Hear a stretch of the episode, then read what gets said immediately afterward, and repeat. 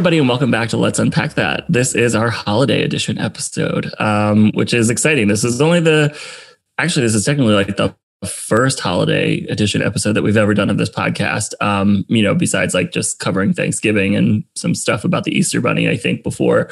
But um, super excited. We have a casual, fun episode, um, one that uh, I think will not be particularly serious. But as I'm looking at the faces across from me, it could easily go and get dark very quickly.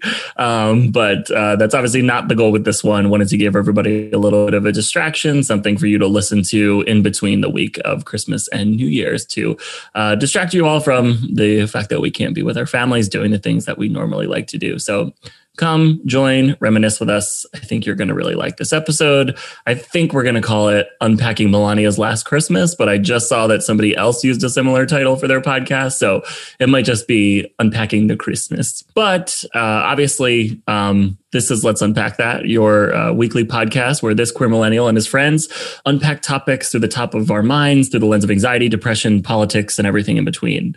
Um, but first up, um, our co host, he's the gay who perpetuates his own daddy issues by refusing to accept his own father on Facebook. Kirk Wilson, welcome back to the podcast. that is true. weirdly true. Did I tell you that? I think you did uh, tell us that. yes. And, Nothing. Uh, I can't say anything about it. she has a passion for critiquing white culture by watching reruns of the 1970s sitcom The Brady Bunch and yelling "fuck white people." Erica Ellis, welcome back. I would like to go on record and say I've literally never seen The Brady Bunch ever. Sarah Jan.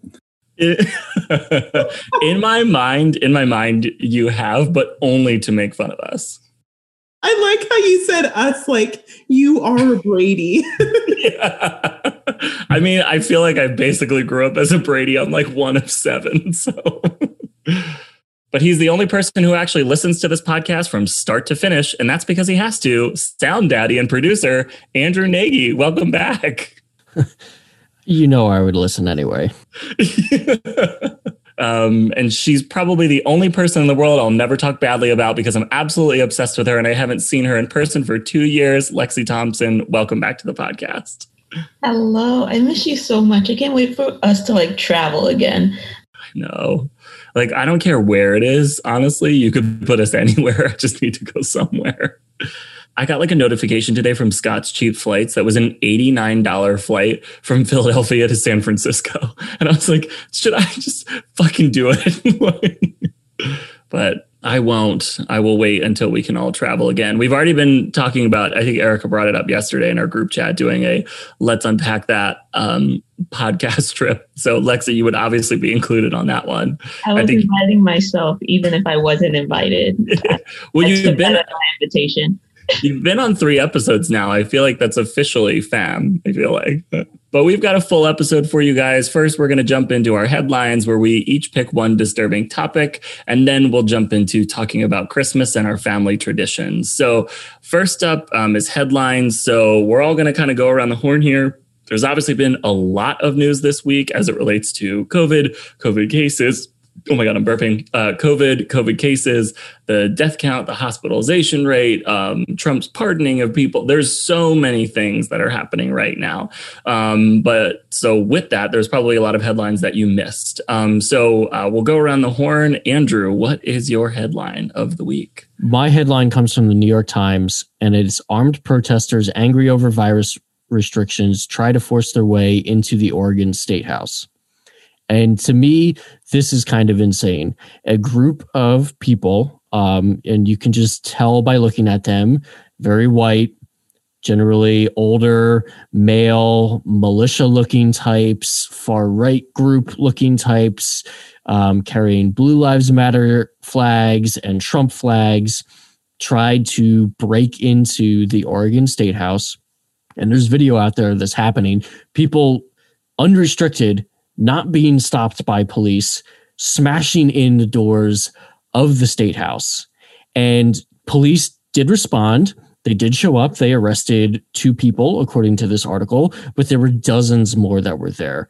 Um, so this is just insane to me because there's a long history in this country of right wing groups, far right groups, sovereign citizen groups, um, white people basically, carrying out these sorts of extremely uh, charitable way of saying it is an extremely aggressive protest, but other people might call it or it should maybe be called a riot because they're literally destroying government property and breaking into government property. According to this article, one of them bear maced police. And of course, that man was arrested, but he was taken probably into custody in relative peace. They did not shoot him and kill him. Um, I guess you the only way you get killed by the police in this country is if you're black and you get arrested for or pulled over for a traffic violation or no reason at all. They do that too. So this reminds me of I think it was 2014. There's that guy Cliven Bundy, and he and his family and his friends they have a whole clan like out in in the western part of the country that took over a national park building, which is government property, federal government property, and they were there for for a very long time. It was over a month, and they just let them hang out and like lay siege to this piece of government property and try to figure out what to do. Again, the history goes back much longer than that, where uh, right wing groups have gotten away with this kind of stuff. I have to ask how many of those protesters, right? We'll call them protesters for the sake of. And that's even what the New York Times is calling them. Right. Like, so how many of these people were tear gassed? Yeah. Like, like I just the like the fact that they were armed like with guns storming a government building building we didn't see that at all this summer and this will be a blip on Fox News and then it will be completely out. Like we won't see it for more than a day versus like the protest this summer got coverage and coverage and coverage. We got commercials of this is Joe Biden's America with like everything burning behind him. like, this, yeah. like it's pure insanity. I, I didn't see, I literally didn't even hear about that. Like, nor, I, the New York Times will send me a push notification for a cookbook recipe. I did not okay. get a push notification for this. It's ridiculous. Yeah, I legitimately think it's a, a headline that most people would have missed. That should be national news. There's armed people breaking into government property. I mean, if you if you go onto conservative subreddits, people today are still constantly every single day making comments about the riots or the protests over the summer and calling them riots non fucking stop. Like the right will not let that go and they're still thinking about that. And that was like the worst thing that's happened to us this year. Forget about the pandemic. It was you know some subways got broken into and you know a bank or two. Like and that has delegitimized in their mind the entire black lives matter movement. I mean to the point where my own family members have called it a terrorist organization. We love that. Yeah anybody have any reaction to andrew's headline now that i have my soup we're literally doing this and i'm like trying to feed my face but it's just not surprising at this point that we're so quick to give white people the green light to, you know, basically participate in terrorist actions. Um, but, you know, that's just how this country works. And I guess we should all, us liberal snowflakes, should all just get used to it because this is Trump's America, whatever they say. Whatever it is. Yeah. Well, Erica, you're up. What's your headline for the week? So my headline is, and I'm sure no one missed this, but um, the stimmy, uh, the stimmy checks have been announced, and there'll be six hundred dollars. Which, and I was actually having this conversation with a friend earlier today. I feel bad complaining, but I'm not complaining for myself. Mm-hmm.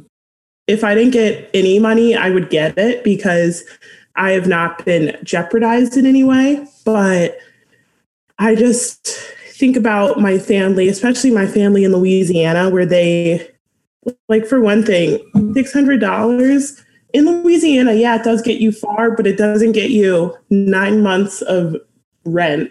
Um, it can't pay for all your bills. It can maybe pay for your three smallest bills, but it's just, obviously such a dismal amount is one thing, but the fact that Mitch McConnell basically fucked us. Like there's no other way to say it. Um, you know, we went from what was it, like 2.2 trillion to 900 billion. And went from three to 2.2 to 900. Like, and what would the three have been in terms of individual checks? Do we know? I know that it was definitely twelve hundred dollars, but still wasn't enough. I think it was twelve hundred dollars and then six hundred dollars a week in un, un, unemployment, unemployment, insurance. And there is some unemployment um, beefing up, for lack, lack of a better word, in this situation too, right? Three hundred, three hundred, which is yeah. way less than what it was yeah before and they had yes. to fight and fight for both of those things mm-hmm. um, they tried to take them out multiple times and basically all that other stuff like and, and there was supposed to be more for small businesses a big problem with the, the last stimulus that came out is those ppp loans um, were gobbled right. up by m- mega corporations that have cash reserves and nobody thought to regulate it. I mean, actually, they probably did think about it, and they just didn't want to. They they they go on and on about how we should reopen the economy, and suddenly they care about small businesses. A year ago, they didn't give a fuck about small businesses. Not even the slightest. One one of the things that bothers me, I know um, Paul and Andrew and Eric are aware of this, but I was texting like you know reactionary to this yesterday um, about how annoyed I was by everything. Um, but I the the Democrats obviously fought. Sure, correct. And I think like you know Chuck Schumer, I'm looking at a tweet from his actually from um, I think yesterday or today, yesterday I think, where he's saying you know because of the Democrats fighting, you know the relief won't include any of the dangerous GOP corporate immunity provisions, which would limit workers' rights, and the relief won't include provisions that would gratuitous, gratuitously limit the federal's authority and hamstring the Biden administration. Like great, there are little things, but it's like and then like Ilhan Omar quoted it and said like well done. It just felt all very tone deaf. That like, and then you have Nancy Pelosi standing up there and saying how what what exactly did she say? I forget, but something about how it was substantial or something. Yeah, she she said that I'm grateful we could do something. It's not enough, but it's significant. yeah, and it's not. Like none that. of it is significant. I think, and if you look at other countries and what they're doing, what they've been doing since March, it's embarrassing. I think. And I think it's yes, of course it's I understand where the friction is coming from between the two parties and you know there's the Democrats are fighting, but you know sometimes it leaves in those moments it leaves you kind of hopeless being like do they even care? Like what they're fighting for some stuff which which when i read that yeah that is important. That's actually great that they're not getting that. But like people who really need it like really need it and they're not really care they're not they don't care about that stuff but like at the end of the day they care about the most important thing to them is the relief and they're not getting it. Yeah. Um, i also yeah. my one big problem too is that everyone gets this like i don't need $600 and i say that from a place of privilege of i haven't lost my job. Like that's just a fact. So why can't we work this out in a way where it goes to people that actually need it? I completely agree. I mean you know they've spent all this time not spent they've wasted all this time mm-hmm. and and they could have put a system in place and they've been paid out, the whole time yeah and they've been paid the whole time and also went on vacation they came back from their their recess to to pass this which it is good they came back but at the same time it's like why the fuck did you go on recess to begin with when all of this is going on in the country um, mm-hmm. But and, and all that's, that's, the thing. What were those little things that were mm-hmm. delaying mm-hmm. it day after day yeah. after day after day? All that like, time could have been to used. end up with something shitty. You know, obviously, like yeah. the months and months and months. We a lot of us know what happened there, but like the, with the election going on, people playing political games, all that shit. But like, what was happening this last weekend? What was yeah. what was the thing? Like that they were like, oh, we need another day. It's like fuck you, people. like it really shows that I think beyond the fact that it's not what the people need right now. Like, you know, a lot of people need way more than $600. They needed way more than $1,200. If you're going to lock everybody down, you have to provide assistance, you know, to the businesses, small businesses, and to the people.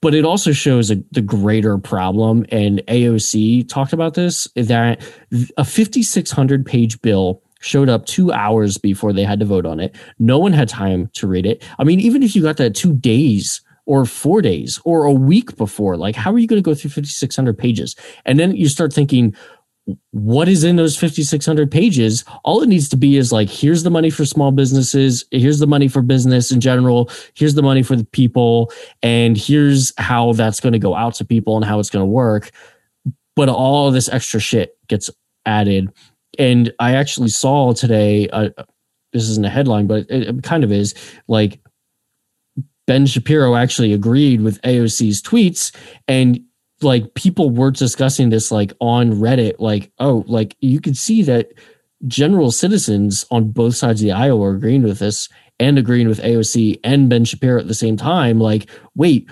why did this happen? And this is something that I have anger with with those establishment Democrats like Pelosi and Schumer, where it's like, you're saying this is this is kind of a win, but is it really? Like all this money, like why are we allowed why are we okay with completely unrelated stuff being in the COVID pandemic relief package?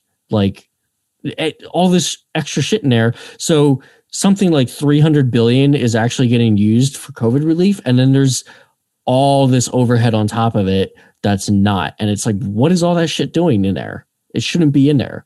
Yeah, it's really wild. And, and it's definitely scary. I'm sure I'm sure we will figure out and talk about this more when we all start getting our checks at various times with no level of organization to it. Um, I know people who still haven't gotten their first one. So and then dead people will get them. Right. Oh, all the dead people are going to get them. Vote. The dead people will vote. well, Kirk, back to you. What's your headline? Um, actually, that should be my headline. I might change it right now. I don't have the exact headline, but I think it's funny that now that we just mentioned that is that the one dead person that's been confirmed to voting was voting for Donald Trump after all of this.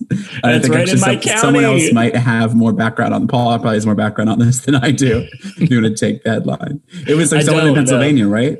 It was Chester County, Pennsylvania, right? My backyard. Probably one of my neighbors. Somebody tr- used their dead grandfather or father or something yes. and you their vote and it ended up being a vote for Trump which has been confirmed true and it's just funny that after all this that's the one confirmed dead person vote um, a voter fraud was for Donald Trump. That's my talking point at Christmas dinner this year. there's my headline. Well Lexi I don't know if you have a headline but you're welcome to bring one if you have one so. No none of mine is like real news no, it's gonna be like real news. Um, I was like thinking while you guys start talking, I was thinking of like all the moves that have come up in my timeline for the past like 24 hours, but nothing is political at all. Like, Erica, did you get your superpowers yesterday? I've always been a bad bitch. No celestial alignment will change that. Um, I will say though, yesterday I did a and you can drag me all you want. I did a Zumba class and I've never finished a Zumba class before. I don't know. It's this little like Hispanic man. I don't know what he's made of, but it is probably pure cocaine. And I fucking go. finished it. And I'm assuming yeah. that those are my superpowers. So when I'm looking snatch and fit, like watch your man. Literally watching her eat soup right now. she's oh. she's going down her chin. But I thought that that was one of the most interesting things. I like woke up and all of a sudden, like every black influencer that I followed this summer was talking about their superpowers, and I was like, I missed something.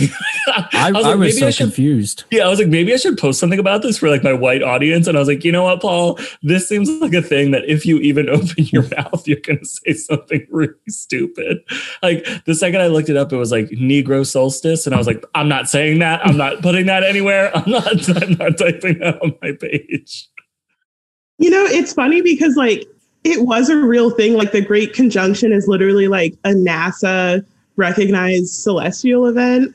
Um, but I mean, I like, as my mom would say, I'm into that woo woo stuff. So um, I manifested all of the things that I wanted to manifest for um, the rest of the year going into 2021. And it was so crazy because I literally had like movement today. Something that I was complaining to Paul about when he picked up the coquito was um, just like something related to my job. And literally, my boss like addressed it this morning. I was taken aback. So clearly it And you worked. didn't initiate it? No, Wow. I was just like, I mean, I, I will be, I will say, I was so visibly annoyed today that like they're probably like, wow, Erica is over this. But it might be cool for either of you or for anyone that knows about because I was trying to do some research on the actual conjunction, right? The Great Conjunction myself, and I mean it's, it was kind of interesting. I mean, it's, it only happens or it hasn't happened in over eight hundred years, I think. Right? The Yes way and that, no. yeah, Well, the- yes and no, but yes, Not that this is like an astrology podcast, like the but way the stars uh, align. I'm just if anyone knows anything more than I do, it's interesting. I literally don't know, and I didn't even walk outside Yeah. last night to look at it. Well, it was cloudy, so you couldn't Yeah, see you much. couldn't. Oh, see okay. At least in Philly. Yeah, I mean, it's really just it's again a solar or um astrological thing that happens. Planets do align every once in a while, um, but they were visible, which was kind of the big difference. And like astrologically, Jupiter and Saturn are someone's literally i like hope that someone who like knows what they're talking about does not listen to this podcast or else they're going to drag me through the fucking mud and i'll be like you know what you're right i deserve it but basically like they each have their ruling houses and i guess like what each planet controls and represents and the last time this happened was the renaissance um so the great conjunction happened and then shortly after we entered into the literal Oh. renaissance I'm all for it happening Um, again. Wow. So that's what they're kind of saying, whereas like Jupiter sparks, I believe Jupiter sparks a lot of creativity, um, just like a lot of mindful mindfulness, all those like good juju juices. And then um Saturn is a little bit more like kind of like strict and focused. So it's interesting. I think I personally don't fault people if they don't believe in it, but also, I don't know, it brings me comfort to study those things and try to understand them. So yeah. well, my headline is also about votes and vote counting, um, and this is a this is a good one. And and I I also went on conservative subreddit. I pulled an Andrew and looked at some Kirk like commenters because Kirk is our conservative voice on this podcast, and I I basically like found this this thing that I think is about to be an issue uh, if if it's not by the time this podcast is out. So there's this race in the second second congressional district in Iowa, um, and uh, it was won on election night by this Republican Mariannette Miller Meeks. I mean, you can't get more Iowa than that. Um, but the she's a Republican, but the Democrat um, challenged the results of the election because I think she lost by like. 100 votes or 200 votes or something like that and that's within like the rhyme of you know whatever that you can challenge that vote so then after she challenged it was like 129 votes. And then so she legally could challenge again. She challenged in 24 counties in the state of iowa. And then after she challenged those 24 counties they were just six votes away. So that could then trigger an entire like statewide ele- uh, recount um, basically. So um, i think i was i might have been saying that wrong but basically each time they recounted the democrat got closer and closer and closer to winning so obviously conservative media and conservative reddit conservative twitter all of these people are freaking out. So i pulled the number one comment on fox news um, and somebody said a republican wants to flip an election result i.e trump and the democrats uh, cater wall to the high heavens. A democrat wants to do that and other democrats agree. Double standard? Yes or no? And i just thought you know in this moment No. talking about six elect six election votes that the candidate submitted legitimate proof. So she basically the the uh, Rita Hart, who's the Democratic challenger, found 22 instances of of not necessarily fraud, but um, uh, somebody forgetting a signature, forgetting an envelope, the wrong signature or something. Like they couldn't fix it in time. Like they went through and found all of these and have proof of all of these and are trying to challenge it. So, um, but basically, Republicans making this comparison that six votes is equal to 7 million votes, 8 million votes. It just like absolutely grinds my gears. So, basically what can happen now, which is why I think it could become an issue because there's only a six vote difference. It can go to the House and Nancy Pelosi for Nancy Pelosi to say, we're going to have a whole recount. That's just like some weird thing with the rules. It goes to like some nonpartisan group and then it would go to the House. So now Republicans are freaking out that they would lose a seat in the House and Democrats would gain a seat. And they're saying that this is basically just an entire political game that uh, Democrats can play by their own rules and they can have recounts, but Republicans can't have recounts. like they're making this comparison between the general election, obviously. And just the whole thing frustrates me. And I spent 10 minutes on Fox News and I wanted to pull my hair out was reading those comments there. It was like awful. So it'll it'll be I think something that'll be really interesting to like follow if this develops anywhere cuz basically whatever happens conservatives are going to scream about it and Nancy Pelosi is going to look like a hypocrite and it's going to be another reason for people to hate Democrats. So even though rightfully this woman probably won the election. You know what's so funny? I shouldn't say this because she hails from my home state. Uh, fuck Nancy Pelosi. like, I think the issue is a lot of people look at Nancy Pelosi's and they're like, that's why I don't like Democrats. They don't do anything for anyone. They don't believe in um, grassroots organizing. Like, they don't care about the groundwork. Like, they are just too far above everyone. And then you have Democrats who are nothing like that. Um, obviously, AOC is a prime example of that. And I just, I also think it's annoying that, and I, I will say, like, I will blame literally everything on Mitch McConnell. He is my equivalent to Satan. He's like a demon turtle. Like, I just, he just makes me so mad. But I also, on the converse side of it, would say that, like, Nancy Pelosi and a lot of career Democrats like her also played a role in this. Um, and I think that there's so much criticism of the right that we also forget to hold people on the left accountable as well. Um, so I, you know, it'll be great if we pick up an extra seat, but ultimately, our real concern is within the Senate. Shout out to Georgia and all the people who will be voting and who will flip Georgia. But, um, you know, I just, I look at the stimulus package and I think, like, wow, this is, this should have been easy. It should have been like, yeah, let's get Americans some money because they've been struggling and all these other countries have done it. What happens when something that's a little bit more dicey um, comes on the table? And, you know, are do we have the, that support in the House and the Senate that we need, or are we just like going to twiddle our thumbs and pray, Pray for for, Joe? Biden to be a unifier. We'll see. Ugh, I hate that. I shouldn't hate that, but I hate that. Well, cool. Well, that's our headline. So we'll take a quick break, and then when we come back, we will untap, untap, un- unpack our main topic, uh, which is Melania's last Christmas.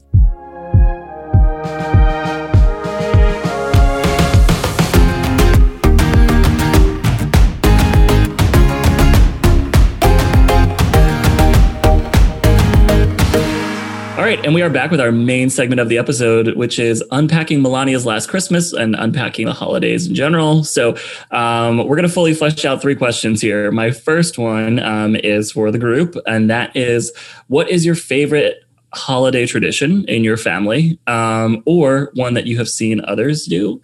Um, and Erica, I think you said that you have an idea.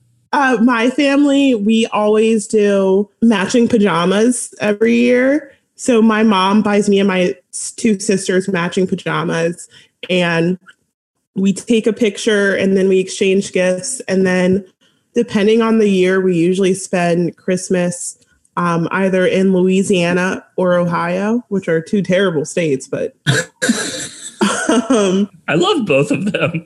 Ew. Okay. um, sorry. I feel I so sorry to our Louisiana and Ohio list because I know my family does listen. So um but you know, it's usually a family thing. So no matter what, we've always stayed pretty consistent that Christmas is spent with either with the whole family or bits and pieces of family. Um, but there's unfortunately always matching pajamas. Will your mom send them to you this year?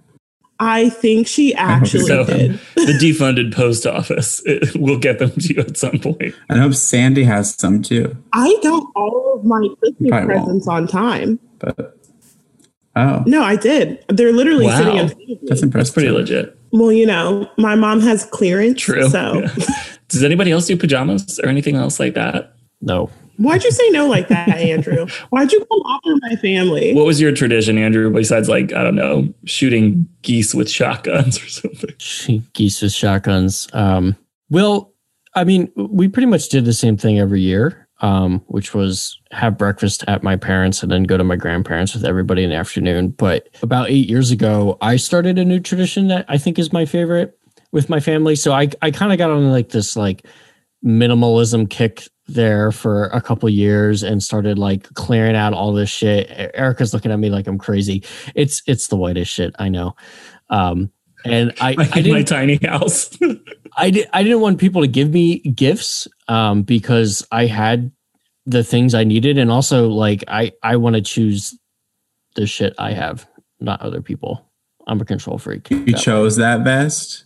yes, I did. Okay. It's it's very comfortable, and I I think you know you know what we can do on the Instagram. We can we can put a poll up. We can ask is is a vest or Crocs worse? Wow. yeah. so I'm putting a poll out right now. Can you use a picture of will- me in my Crocs? We will reveal the answer bag. at oh, the end oh, that'll of this. that'll get you pod. more no votes. Okay, bitch.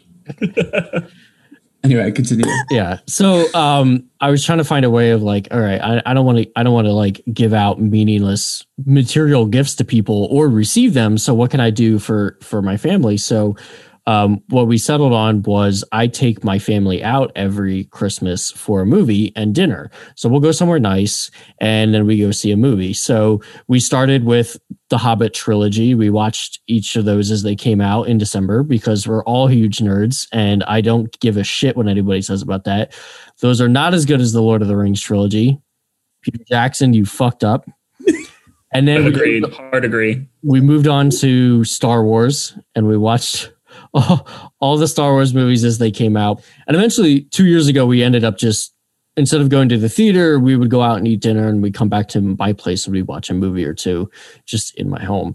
Um, but it was a nice thing that, you know, we could all agree on and get together and do together. And I, I found that that was in the end um, more meaningful for me and something that was, you know, created more memories than just giving people things and the anxiety of for me at least like i'm not a person that like i don't think too far into the future. So you, you know it was always like two weeks before christmas if i was lucky i would be like oh shit i have to do something about christmas. What do i do? Um and then scramble to trying to like come up with stuff. So Speaking of a quick Christmas thing, I'm just going to throw in a hot piece of news. According to CNBC, Trump calls COVID relief bill unsuitable and demands Congress add bigger stimulus payments. So, if That's my president, if president. Trump could get people like, Oh my god. I'd be like, You shut your whore mouth. of course he's going to say that now Of he's got nothing left to lose He's insane. well. Also, his Trump supporters are like, this is a hot take. His, Trump, supporters, are as opposed to someone well else's Trump supporters. on- on loan. do we all have Trump supporters? I do. I, Kirk, I you are one bitch. Wait, back. Tell me about your oh, wait, people. anyway, there Trump is a welfare queen, and he literally is worshipped by welfare queens who refuse to accept that they're welfare queens. So the fact that he's like, let's get these people more free money instead of helping people who are truly in the most need is laughable. But anyway, continue with Christmas. Thank you. Just thought I'd slide in a little. Wait, Andrew, do you do that on Christmas or like a different day of? like, generally the- we- we'll do it like on the weekends yeah. that falls near Christmas. So we usually go on Saturday and like I'll try to buy the tickets like a couple of weeks in advance as early as I can because usually whatever weekend is near Christmas is a really like a lot of people go to the theater. So in the past, um, a ton of people, you know, like those theaters are always full Christmas week. Um, but it's like my brother lives a couple hours away in central PA. So it's one of the few times that we see him per year and we're all together. It's very rare for us to all be together now because um, my youngest sister just graduated from high school this year. So we're all adults now and we're all kind of all over the place and doing our own thing. This year, we're not going to do it um, for obvious reasons. There's a whole pandemic and it's just it's just not going to work out. Like my brother's not coming down this year. Um, his employer has been super strict about things, but he doesn't. You know, he's one of those people that needs the six hundred dollars and um, can't afford to lose his job. So, you know, he's one of those people that the relief bill should be helping, but is not really. Um, so it's something that I'm going to miss this year, and I'm I'm sad that we didn't make it a full decade of of making this tradition happen. But even at eight years of doing it, it feels like it's been something that we've done forever. Yeah, I like that. That's a good tradition. Um, Lexi, what about you? Do you have any traditions?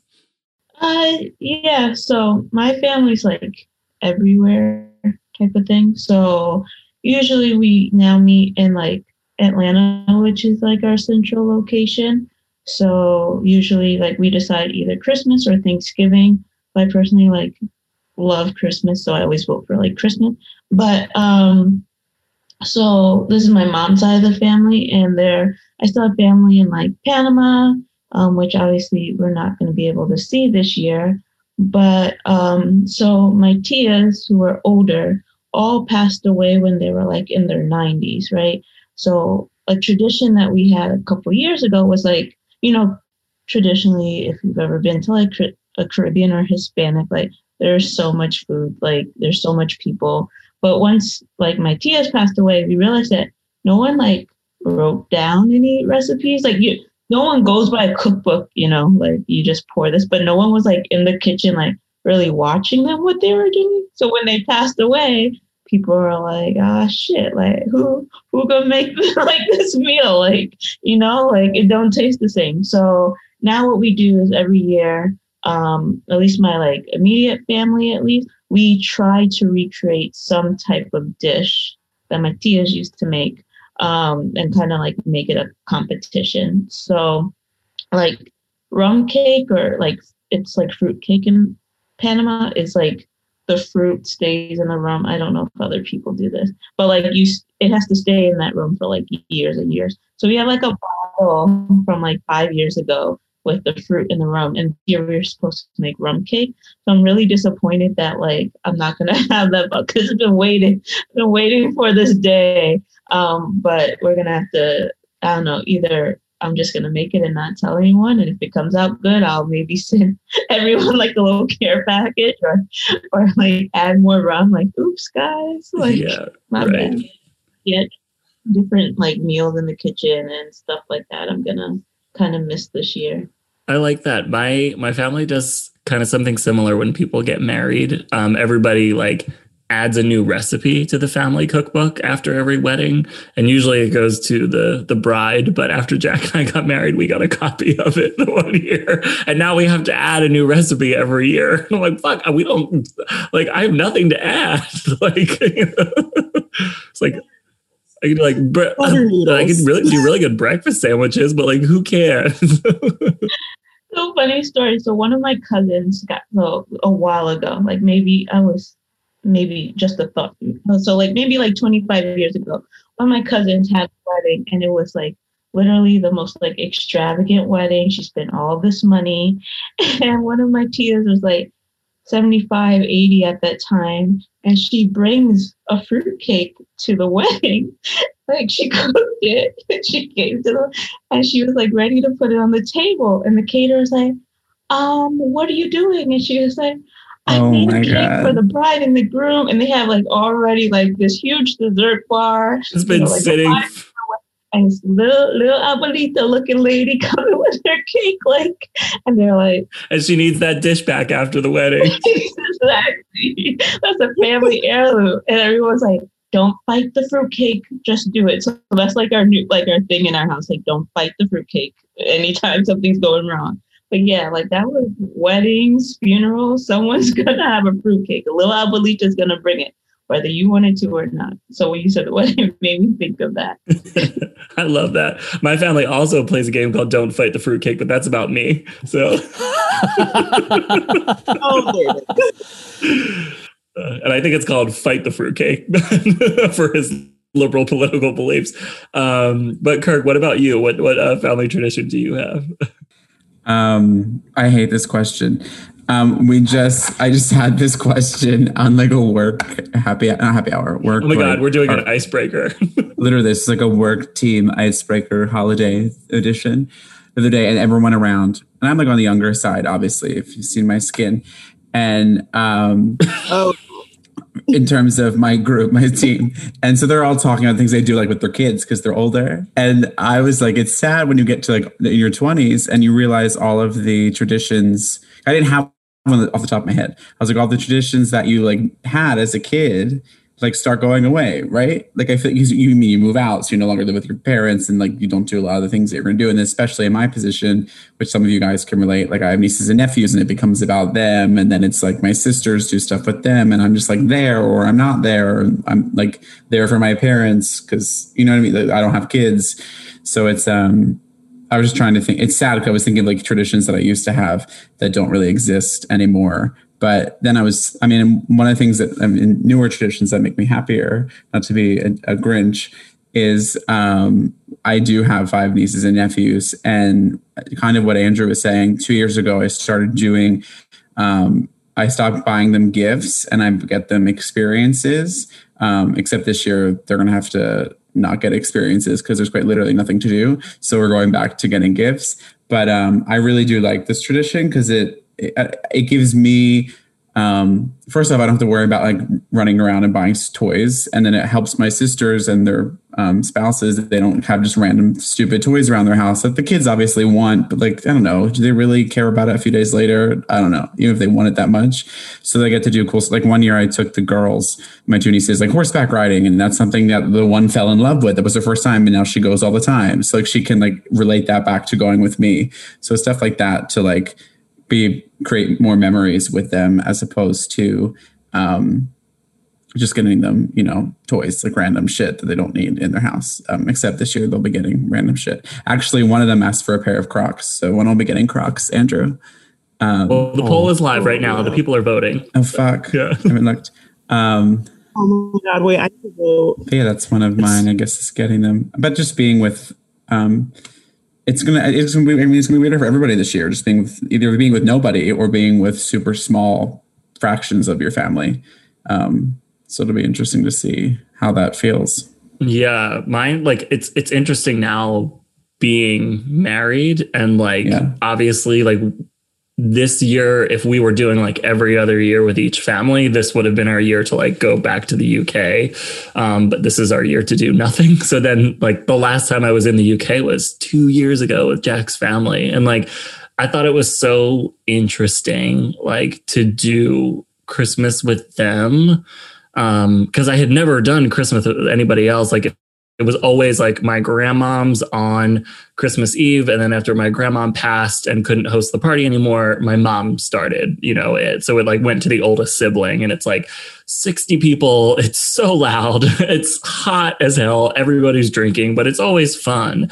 Um, and then Christmas Day is with my dad's side where everybody's like kind of just hungover. So it's really low key, just kind of like sitting around and drinking more and more casual, like, no, it's not as like fancy or dress up or anything on Christmas Eve, but like with Jack's family, it was like so nice to just kind of like on Christmas Day, they went nowhere and they didn't see aunts, they didn't see uncles, they didn't see cousins.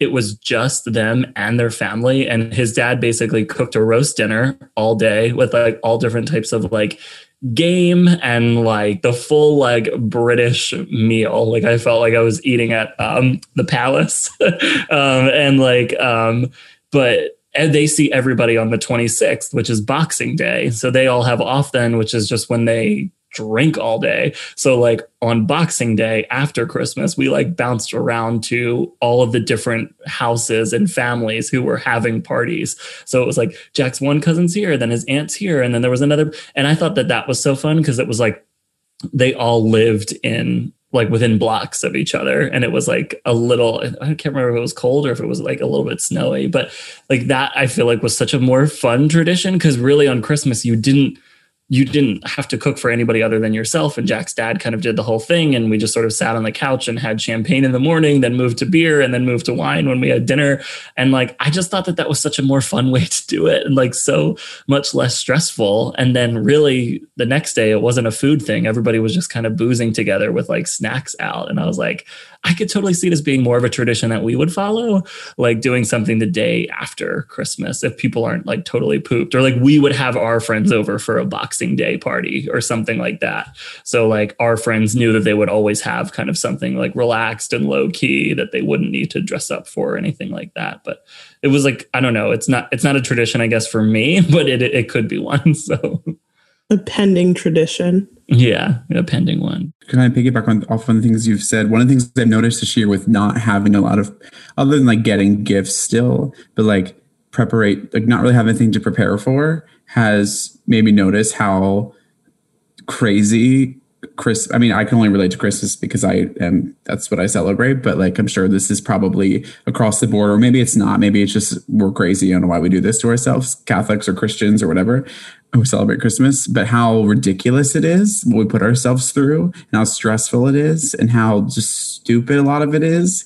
I read someone was I think on Twitter or something, someone shared something and it was this I don't know how if it was real or not, but it was this long thread of this one guy's tweets and um, I think it was his first time. He he was Muslim or, or something else. He wasn't Christian, and he never celebrated Christmas before, and it was his first time celebrating. And he's like, "I'm going to do it right. I'm going to go through like the whole process." And he, at the end of it, he did this whole like recap of how ridiculous was. Like, I, he loved it, but also thought he was like, "Jesus Christ, it's exhausting. It's like a job." He's like, so I like commend everyone that celebrates this holiday because it's like a month long job of just constantly preparing for a day yeah. two days, I guess. I was right? gonna say when my aunt when my aunt Jane does it, she like she gets and I love the way that she does it. Like she gets like big trays of food, you know, just like makes it really easy. Usually she'll like it's like people cook dessert, but maybe like she's not cooking like the full everything else.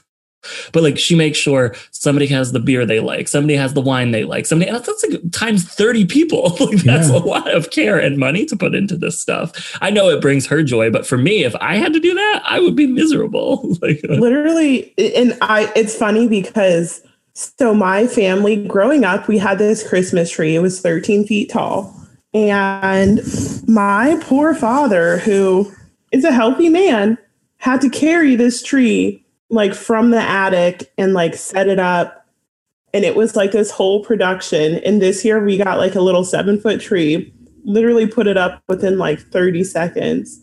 And, you know, obviously we didn't have much of the Christmas festivities going on. But even now, like not having to worry about Christmas travel, um, not having to worry about like for me when I go home, it's like a celebrity showed up. I mean, it's like that wherever I I appear, but um, I have to see all these people, like my friends, my family, family friends, and it truly is nice to not have to deal with that. And I know that you know being physically with my family is important, but at least like I can still dedicate time to my family without having to share it with you know 30 40 other yeah. people I think that's a good call. And that kind of transitions into the next question of like, what do you wish your family kind of did more or I guess less of during the holidays? Um, and Andrew, I don't know if you have one or, or Lexi, if you have one, whichever one of you kind of wants to go first. Go ahead, Lexi. Norm- normally, I'm the one who talks over the black women on the podcast. So. for, for Christmas, my Christmas gift to Erica is I won't do that. I'm on. I'm on mute. Oh my god. I love silencing Andrew. A mess. Um, but yeah, um, I think I don't know. I wish that maybe we didn't put so much like pressure. I think we've gotten better on it, but like pressure on like the gift aspect, like you guys were saying. Like, um, we don't have as many like younger kids that always hang out with us, besides like my god kids. But even that, like been trying to get them more experiences because I feel like so easy to buy kids gifts, right? And then I just realized after a while, like you know, they have like family and all this other stuff that's to buy them stuff, especially they don't see them. And so when, you know, when I give them something, it's usually some type of experience, right? So like they're always like, oh, I want to, you know, ha- go to Lexi and Tay's place, my sister, to have like Christmas. And then we literally, they may open like one gift, but we're doing stuff like, you know, making gingerbread houses and all this other stuff. And we make like this huge tradition of them coming over and having like a huge like Christmas feast because that's what I remember as a child. I don't re- really remember the presents under the tree or anything like that. I remember like all the fun I had with my cousins during that time. And I try to give it that same experience to them. So I kind of wish that now there were maybe like more kids around for like my immediate family. Not saying I should have kids, maybe like my sister. Or something. so we can like get back to like more of the experience stuff rather than oh you're obligated to give a gift. That's a really good point though. Like I never really thought about that, but like I don't think I couldn't. I mean, I guess when I watch home videos, I can see what gifts I got, but like I don't know what gift I got. I don't remember any of my gifts, which is all relative. Of course, in the moment, you don't want to not give kids gifts. Like I understand kids want need. I get that. So it's not like remove the, the um, gifts from Christmas, but it's like um, I remember the traditions and stuff like that, and the experiences. Of course, you still gave them a gift, right? But you get, but you give them more than just that. And I think that that um, is what they're going to remember, especially if you keep doing it. If you do it every year, or you do something like that every year, it becomes what they remember. And then you get our age and you're sad that it stops happening. I still I still get presents on Christmas. Oh, I get presents on Christmas too. Yeah, but it's not the same. Yeah, like, no, but I, I mean the I, my traditions aren't the same as right, they were when right. I was little. That's what I I wish they were because I'm selfishly like I wish I I wish it was still about me in a way. Not not not even the gifts though, just about like doing the same stuff we always did. Now it's about my nieces and nephews and um, so that means doing what they have grandparents and other grandparents and other aunts and uncles, you know. Um, but I think that's a good point, Alex. I called you Alexis. That's your name, right? Yes, that's my name. I don't like. I say Lexi, but yeah, Lexi. Sorry. Everyone floats your boat. Yeah. Yeah, I like I kind of have a similar a similar feeling about that stuff. Like it is weird to kind of realize like you're like as the uncle now like you don't really matter anymore you know right. like, it's like it is truly all about the kids like and and like you guys were saying like i remember the feeling of all of us sitting around in a circle all like you know 15 grandkids sitting around in a circle at my grandmom's on christmas eve and everybody got a present from their godmother, godfather, and then my from my grandparents, and like that was it, you know. And then there was usually like an adult Pollyanna that happened separately. I feel like, um, or or you would also give gifts to your god um, godparents. And like I remember that feeling of all sitting around in a circle, sort of waiting for your turn because I was one of the older ones. So like it would it would take a little while to get to me.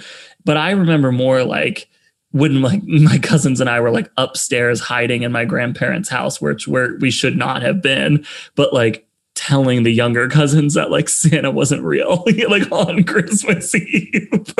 like those are like those are some of my memories of just like those kind of like bonding, like funny things that we could all do together. Like we all played. Oh, that was bullying, yeah, right? True. That's a good question. When did everyone find out or know or realize that Santa wasn't real? And sorry to anyone listening who thinks Santa is real. Yeah. If you have kids in the car, just, just ruined it. it for you. Well, Dr. Fauci said that Santa got his vaccine already, right? Yes. So, so he can still come to that my was, house. That was smart. Yeah. Yeah, someone like responded in a tweet like, "Not unless you don't give us these stimulus checks." yeah. I was say I know I was eight, I think eight or nine, and I remember it was because Bop It was like the Christmas present of the year then. And uh, we found a Bop It in the shed. And we were like, why is there a Bop It in the shed? And then somebody got one on Christmas Day. And I remember just like crying and being like, I knew it. I knew it. But like, luckily my little sister didn't get it and was too focused on her gifts, or else it would have ruined it for her too. So mine was right around the Christmas season. Oh, Bop It did it all fucking bop it. That was before the twist it, the flick it, and the oh. whatever. It was just oh, the sure. it was the original one. Bop you know? it extreme. Bop it extreme. Yeah, before the toy got real gay. uh, I think my sisters ruined it for me out of spite when I was like nine. I want to say. And I was literally like, oh my God, I can't wait for Christmas. And my sisters were basically like, Santa's not real. And I didn't believe them. And then they told my parents that, like, for some reason, my parents now knew that I didn't believe in Santa. And maybe they just contracted my sisters to ruin my joy. But I still fucking left cookies out. Like, I'm fucking. Oh, hope. yeah. Was it on Christmas or And no? woke Was it like a random day? No, it was around Christmas. I think my little sister pretended for two years after she knew just to make my parents Sometimes happy. that happens. I feel like the oldest has to sometimes do that. Probably is to pretend for a while. I remember I was eight or nine, and I was it was Christmas Eve. Like I remember vividly, and I was at my aunt's house, and I was so concerned. One of my cousins is my age. He was like we grew up together. He's like one of my best friends, and he was in Disney World for Christmas, I guess. And I couldn't comprehend the idea of not being home on Christmas Eve, and I just kept bitching to my parents like, I don't. Evan's not going to get his like he's just I don't get it. Like he's not going to get his Christmas presents because he's in Disney World. Like Santa Claus isn't going to find him.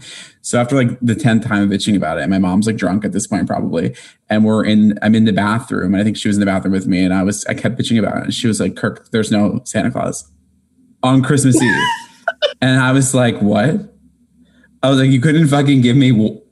W- 12 more hours of this like you had to tell me on christmas eve she denies it to this day we were texting about the other day actually and my sisters were like no you told him on christmas eve when he was like eight or nine years old that there was no santa claus She was over your it bullshit was that day. so done with me so i like woke up Wait. like fuck this yeah, right. what's the point I just thought of, I just remembered, speaking of family bullying, I just remembered a family tradition. And to this day, it makes me sick to my stomach. Every year for Christmas, my sisters play a prank on me. And one year, I must have been like nine or 10. And my sisters give me this box and they're like, Erica, it's from Santa. It's from Santa. It's from Santa. And I'm so excited. Like, it, I was, I don't even know what I thought was in the, like what was going to be in the box. I just love opening gifts.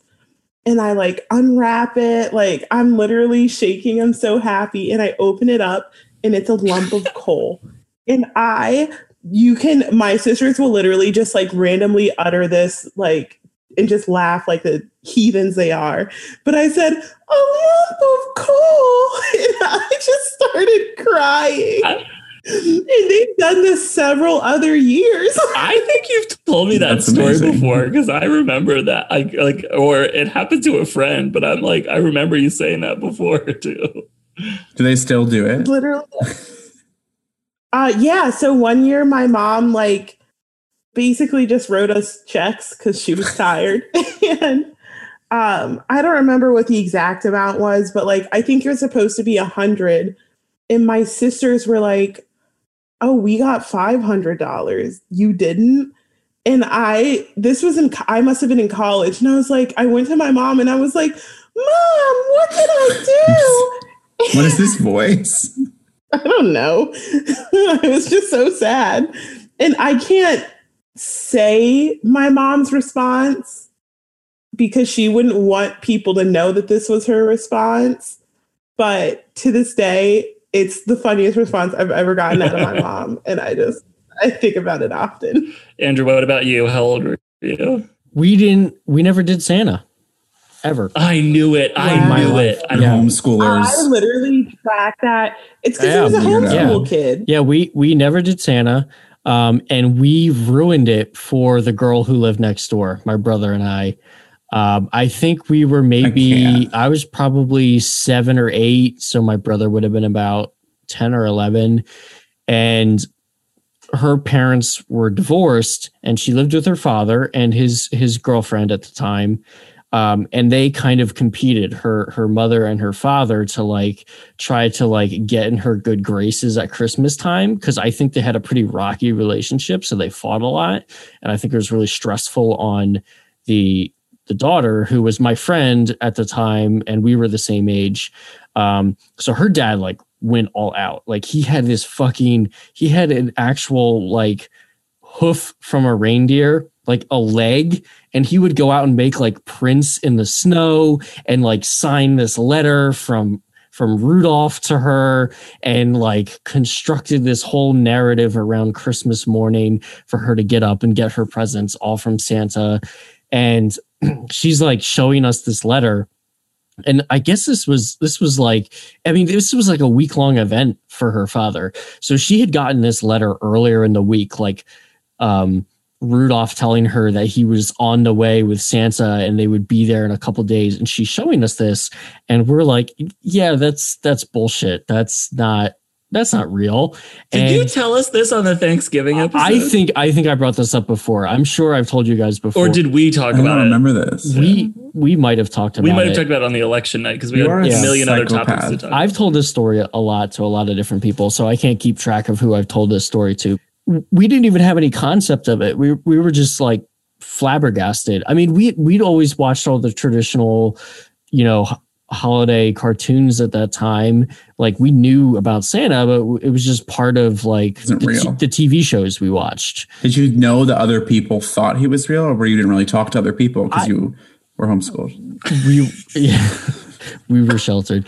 Um, no, I I don't I I don't know the answer to that. Um, I don't think a lot of most of my other friends were homeschooled, and I don't think that they did Santa as well. So I don't think like most of our friends really thought that way. We just kind of, you know, he's just like a cartoon character in Rudolph the Red-Nosed Reindeer or whatever. And then she's like, we're like, you can't believe this, right?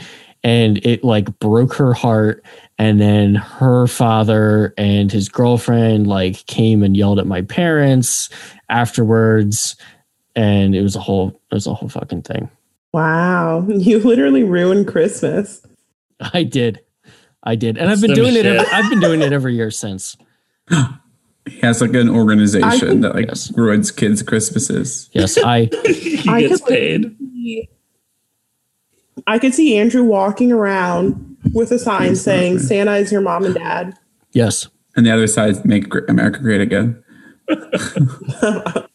Kirk, that's your No, sign. the conservatives love Santa because Christmas is I under know, attack. You guys know this. Oh, I was like, I think that's why my parents didn't do it because they were afraid that if they if they let us believe in Santa and the Easter Bunny and all that, that we would grow up and then not believe in God because we would have like they've Been they've, they've actually lied talked to. to us about this, but their fucking plan backfired. Well, they're kind of right. 'cause Yeah, that's it me. Yeah, I was gonna You know? It might be onto He's a raging atheist. Just kidding. Yeah. I was gonna like the weirdest. I was gonna say one of my weirdest traditions that was just like popping up, t- thinking of like conservative rituals. You know, uh, my my my parents on Christmas, and I may have shared this with you, Andrew, or on a previous podcast. My parents would not allow us to open our presents until we all walked over to the nativity scene and sang "Happy Birthday" to Baby Jesus. And I thought that that was so weird when I found out that other people didn't have to do that. Mm. we You did that too. do We, it? we did that. So- we never. Yeah, maybe that's why we talked about it then before Andrew. But we But you do it? We did it. I remember there was like we did the whole Advent thing where like every night my father Yeah, would I sit us that. all down and there was like a specified passage in the Bible and every year it was Oh, the no, same. no. Like you'd read the same passage in the Bible and there would be a lesson about it. He had a whole book and like literally my entire childhood growing up. That's what we did all I just December got long. chocolate in my advent calendar. yeah, but then we it was so weird. Like so we would we'd have like the nativity scene like out, but Jesus was tucked away in a drawer. Right. And then so like as we were singing, my mom or dad would like get or the young maybe it was the youngest, maybe it was like we rotated. I don't know. The youngest or like a kid or somebody would get to put baby Jesus in the manger while we were singing. That's pagan shit, right? Like that is full witchcraft. Like we said happy birthday and then he was allowed to be on display. I don't know. That's amazing. Yeah. They do that at church. I mean, when you go to that children's mass, at least at my par- or the parish Paul and I grew up in, they do like a children's mass at the end there's a cake a cake santa comes out with a cake and then you're really fucked up because santa comes out with the cake and he's like happy birthday jesus and then jesus is like someone's baby in the audience Oh It's like yeah. Jesus. Oh, that was. and everyone's like that's jesus but it's like my niece you're like what the fuck's going on here I fully forgot about that. They literally had a i Jesus still go to it because my nieces and nephews go to it Oh, You my fucking Catholics are wild. catholics are so stupid That's a whole sorry other episode. Anybody Lexi, else? Lexi, what is Wait. when did you stop believing in santa claus I'm still like on this whole thing. Like, was this all like I don't I don't know. Is this a Catholic thing or a white church thing? I think 'Cause I don't know. probably I a think it's white both. thing. I don't know. I, I I think it's both. I think it's a white church thing because Okay. I so I went to a Christian preschool and I remember we did a whole nativity thing and I remember it because I was supposed to be like a wise man or maybe I was I was a sheep. Yo, Wait, I was a That is, sheep. that is, that is like racist. Hamilton, a black woman playing one of the wise men. No, no, I was one of the sheep. But The black sheep. yeah, right. You could Jesus. probably sue this school now. But wait, so when I was a kid, I had bladder issues. Oh God. so we're singing this song. I don't like this memory is so ingrained in my head. We're sitting, we're singing this song, away in the manger, asleep in the hay. And I'm singing it and I'm fucking twisting and turning. And my dad has to run up, pick me up, run me to the fucking As you're dressed as a bathroom. sheep. I'm gonna need That is- vi- video footage of this. Fantastic. I- he knew. He knew. and this happened like several times um throughout my life I love that. when i get nervous i just have to pee Yeah, i don't know what it is. It is. Those traditions are so bizarre. Because, like, when I think about that, even in the church, the baby Jesus didn't appear in the nativity scene until Until Christmas Day morning. Yeah. So my parents must have been following that tradition. Yeah. I don't remember the happy where the happy birthday thing came from. What's his birthday? Technically, The right. Well, no, that's I what know, Christmas but is. the, the worst was like when we got a little bit older and we're sleeping in, our parents would make us go to church first, then come back and open the presents. Sitting oh i sitting through that no. hour long mass before you could knowing that that was there that was literally torture and that taught me no patience it taught me literally the opposite like it made me an impatient person That's why I like the four o'clock Christmas Eve mass. oh yeah. In and out. Yeah, we always went to the Christmas Eve service. Same. Yeah. What I don't know what families are on. You go the night before so you can wake up and open the presents. Yeah, so you don't worry about the day. did you guys ever do the midnight mass I did once as an adult. I was wasted. yeah it was wasted when i did it This is some Catholic bullshit. I think if I, if just- my family my family's not going to go this year because ev I'm sure they're doing it, but my, my family won't go. But I wish I would go high. I think that'd be the best thing. And seeing Santa Claus come out and sing Happy Birthday to a baby would be hilarious. Like I think I need, next year I'm going stoned. like i would i would live I- but i I think, think I we would all freak should out go. Paul's parents will be the Eucharistic ministers. yeah i was gonna say i think they still do that so oh my god yeah Ugh. Wait, Lexi, what, how old were you when you stopped believing in Santa Claus? She's like, stop asking. I still believe. yeah you literally leave me alone believe. No, I. So my grandma like still signs like our presents, like Santa. Like I'm about to be 30 in a month, lady, but she still does it. So I'm like, okay, That's whatever. cute. But um, I was like in elementary school because I was always young, younger than everyone else. But somehow it was like BFFs with like a bully, but I was never a bully because I was like. Oh, okay well And so she was like, I was in fifth grade, so I was like nine ish, maybe no, maybe fourth grade, eight ish. And she's like making fun of this girl. She's like, Can you believe she still believes in Santa? And I was like, No way, right? And I was like, Oh, wait, maybe it's not real. And so, like, I remember going home and asking my mom, and she's like, No, what do you mean? He's still real, blah, blah, blah. So I don't remember what present I got that year, but I remember getting a present and it was the wrong size or something, or like the wrong thing. And my mom was like, well, great. Now I have to go back to the store, like complaining. And I was like, but you said it was from Santa. And she was like, well, I meant Santa. And I was like, I knew it. Yeah. And so, like, both of them, like, ruined it for me. I think I was like eight. And then she was like, well, keep it up for your sister. Because my sister was like three or four at the time. That's like another thing I was thinking about the other day when I was shopping online. I was like, why did we believe that Santa built these like brand made toys? Like Right, brands like- clearly made them. Like what? Like he didn't make them. Like it was he what? Right. Like the whole tradition needs to be updated. Like Yeah. just because there's a Santa tracker now still doesn't mean the gifts make any sense. I know some people have said like Santa tells your parents what to get you. So your parents Then why is he coming over? I guess is the question.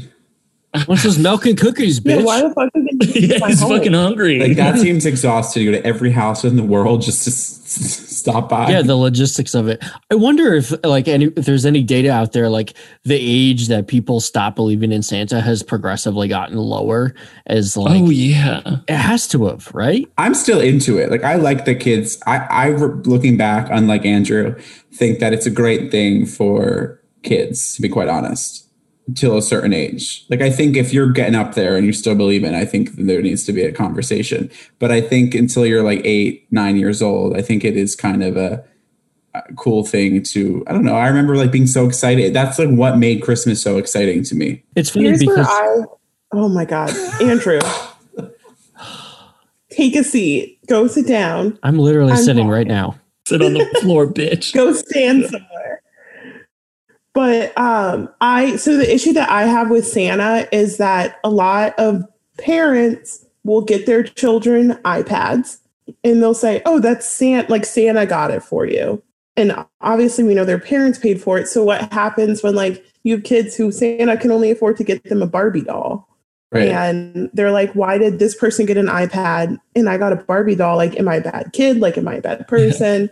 so that's why I don't like Santa because Santa is on some capitalist bull fucking shit. Yeah. And also, like, what do you say to that kid? But like, oh, because we're poor, you get less. Like, what? Like, like, how does that make any sense? Like, well, Santa doesn't have money for you, even though they have more money than than us. Like, it was always evident. You know, I watched the gifts that Kirk got every year, and shit was he was walking down middle My school. and dildo was always bigger.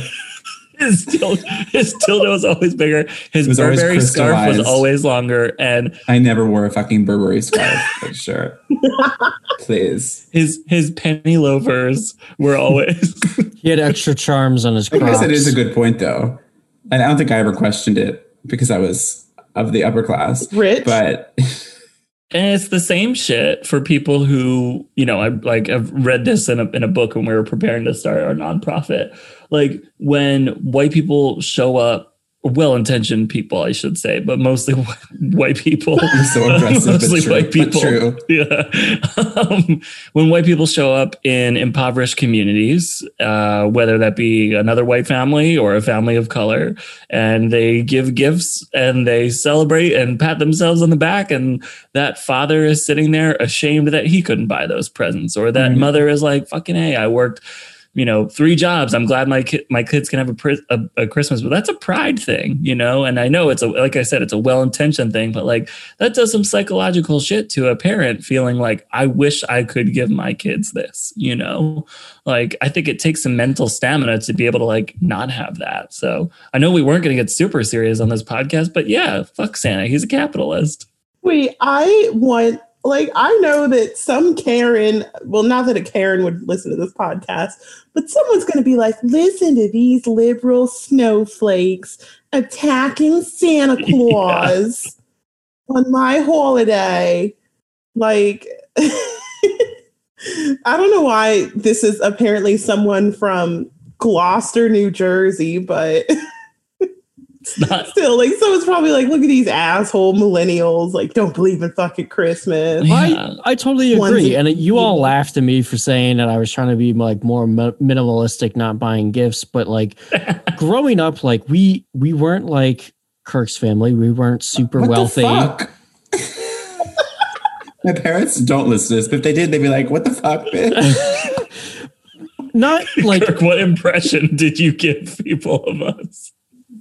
I really do assume that you grew up incredibly. My dad wealthy. literally You lost just have everything. We lost my house six years ago. So eventually, what comes, what goes around, comes around. So it was fun while it lasted. yeah. We had the opposite journey, so Oh, good for you. but yeah growing up like in the 90s like we we we never had the latest thing so like every year we would get like at church there would be somebody got the latest game system and we would get their old game system as like the hand me down kind of thing. We never were in danger of like not making the mortgage or having our lights turned off. Like you know we grew up very well in that regard. But even then you could still see there was always a struggle to try to like live up to the expectations of christmas. And even my whole family pulled away from that you know um, after getting into the 2000s and tried to like pull my grandparents back from it. I remember my my parents having arguments with my grandparents because they would just buy too much stuff and they're like this is insane. Like then it puts pressure on the um, aunts and uncles and my parents to like you know for the for the kids like my grandparents are buying all this stuff that they couldn't necessarily afford but there's just this expectation that you need to give all this shit. And it's like what? I don't remember 95% of that shit. I don't know where it is. It's all gone. I don't, I don't know what any of it is. And that's what everything's centered around for us.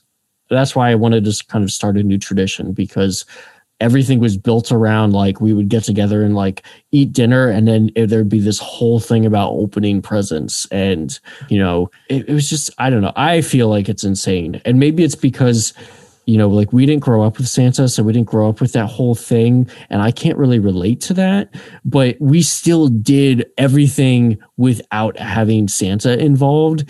And that I think makes me think it's even more insane because there wasn't even a reason behind it other than we were just living up to societal expectations that this is what we were supposed to do.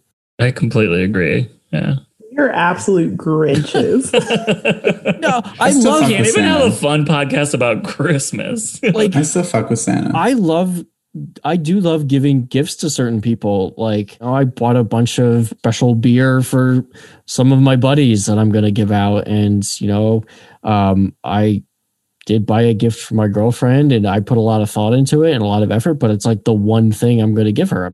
And she does the same for me. It's like the one thing. And it's something that, you know, we need or we really want. Not like, oh, here's like, I have to give you like five things. There's always this thing like everybody had to give everybody one thing. You know, at that point in my life, like I wasn't making a ton of money. I was a blue collar worker. And I was like, why do I have to like struggle in December trying to buy a thing for like literally everybody, like my cousins and my siblings, and something for my parents, and you know, getting things for at that point where people like the cousins were getting things for their aunts and uncles, and I was like buying like 30 different things. And it's like, do I buy 30 different really shitty things or do I like go bankrupt in December every year? It was crazy. Yeah. Can we get an awareness check? Are we the norm or are other people like still full blown? Because I feel like everybody I talk to is like us. I have friends whose parents spend thousands of dollars on them for Christmas. 27, 28 year old people. What really did it for me is when I was working out in a shop. I remember the sh- the the shift leader complaining, bitching because he had two kids. He was bitching that he had to buy all this stuff. The one year he bought them each of his sons the brand new Xbox. So that's like four hundred dollars each right there. So that's eight hundred dollars. Plus he bought them both Jordans. So basically, because they would fight about who got what, he had to buy them duplicate gifts. So he spent thousands and thousands of dollars. And I know that man did not have that. And at that point, I was like, why are we fucking doing this? Like, this guy goes like, he was openly saying he goes deep into the hole every December and then takes almost another 10 to 11 months to dig back out. So he has time to have credit card um, limits go spend the next December. It's like, why the fuck are you doing that? Yeah. I don't know. Lexi, what about you? Like, because you're probably the closest one to us of having kids with your godchildren. So- Well, to me personally, I much rather do all the corny shit than do present. Like I rather do the matching pajamas, us decorating the tree, making cookies, like doing all that stuff, and then you get like one present under a tree and then a huge experience. Like obviously I'm gonna spend money on that experience and save up for it, but I'm not gonna go bankrupt. Well, one, there's four of them, so no matter what I do, ain't no one gonna be happy. So we're gonna do one experience all together, right? But I much rather that than even like with my family now, like and like with my boyfriend. I'd rather much rather have like the corny Christmas picture and ups watching the movies and drinking coquito all night and laughing and all that stuff than just to wake up and like have all these presents under the tree. Like that isn't like I said, that doesn't like spark anything. And so like for them, like specifically my god kid, I know they they have so much family. They have a dad, they have a stepdad, they have like five million grandmas. Like they don't need anything else from me. So when it's like Christmas at Lexi's, they know like we're gonna do all the corny shit. I mean, they don't think it's corny. Um, right, right, yeah. Yeah, but we're gonna do all that. We're gonna have like pictures taken and all that, and then we're gonna. I mean, this year they'll probably get a present because we can't do anything. But right. actually, we can. Florida's open. I'm choosing not to do something. um, but you, you, could literally go to Disney World right now. literally, I oh could. my god! I was invited last week, and I'm like, it's no, I, I can't, I cannot. It's so wild. Yeah, I think we're probably right. Like that we are in the minority because if Kirk, you still have friends who are getting big gifts and like like they're we're creating a cycle and like Lexi, you're you're obviously seeing it too with like I think our parents. I mean, my mom always just it's a, I think it's like a it's just a, every year it happens. So my mom always like, "What do you want?" I'm like. I think when we've all talked about this, I think as as you know off the podcast, and I'm just like, I don't want. There's a lot of things I want, but like I'm not going to make my parents buy it for me. Like what and, and this comes like I have a job, I make money. I don't make a lot of money, but I make enough money to go buy myself usually the things that I need or want. So it's a weird concept for me to be like, oh, I want go buy me this.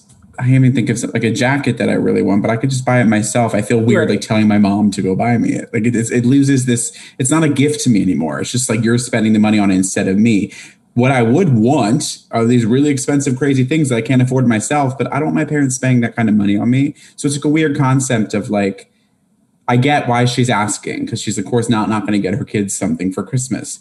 But it's I'm like I'm over this like let's give you a list of 15 things. Let's it just it's it's also like loses the surprise. But then I also don't want like my dad's the other hand. He like loves surprising us, but he'll surprise us with something that was expensive, and I'm like I don't fucking want this. So yeah. it's like I don't want any of it. And it, I don't know. It, it, and that's how I'm saying that with privilege as well, but also I think it goes for people that aren't in a privileged position. Like, I don't think we need to do that. I just, but it's never going to go away because it's it's it's a part of our culture. That is what Christmas has become to people.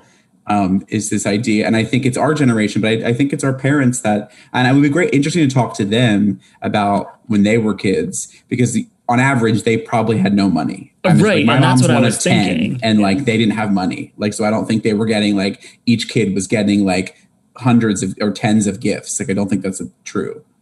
So I don't know. I no, I think but I see my sisters bend over backwards. Like one called me the other day and was like, the Target in South Philly has this one thing that no one else has. I need to get for Oliver that you have to get for me. And I'm like, and I did it because like I'm good. I, I it, but it was like he'll not he'll survive if he doesn't have this one present. Yeah. It is wild, isn't it? Like I guess I just I've ne- I, I've never really I mean I think we're fully unpacking and I probably could have prepared a little bit more for this episode but I've never I've just never really thought about it that that deep you know like I like but it is a perpetual cycle that I know my mom was the oldest of 8 they were not getting hundreds of dollars worth of gifts right. on Christmas, but something in the way they grew up told them that that's what they should do to their kids, you know? So we, with five of us, we all got pretty good piles, you know, like it was never, you know, you, I'd never brought in like a giant piece of technology, you know, like to school one day. I never had like, a, I mean, it took me years to get an MP3 player, never had an iPod touch until high school, you know, like,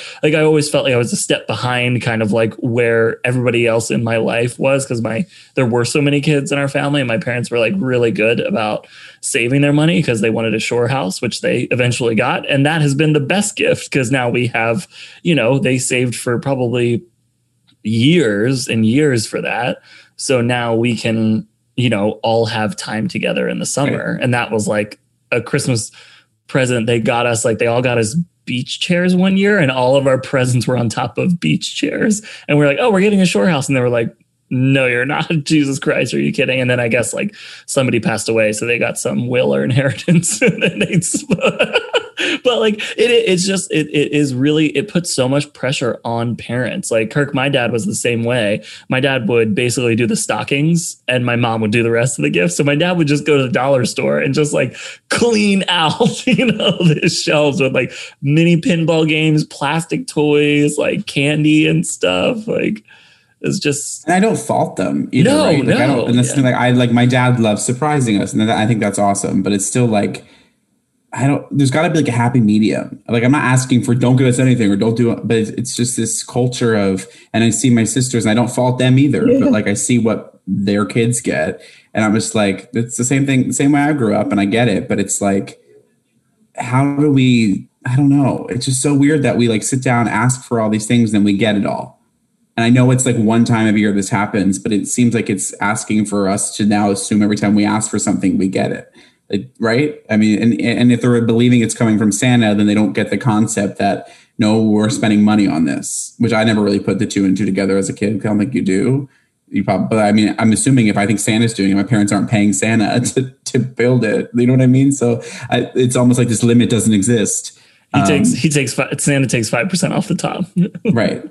I, I think that's 100% right. I mean, um, my brother and I talked on the phone just last week and, and we were talking about growing up and how like we got no financial advice hardly from my parents. I mean, like when we turned 10, my parents took us to the the bank and opened us a savings account and said you have to save money and that was the the extent of like my financial training and better than most people to be honest. I, I, know. And and the like the rest of the world like you, you know you go to public school or even homeschool like there was nothing at all about doing taxes or like what a checkbook is or anything like that. And i you know my my sister wasn't homeschooled and she didn't get any of that in school.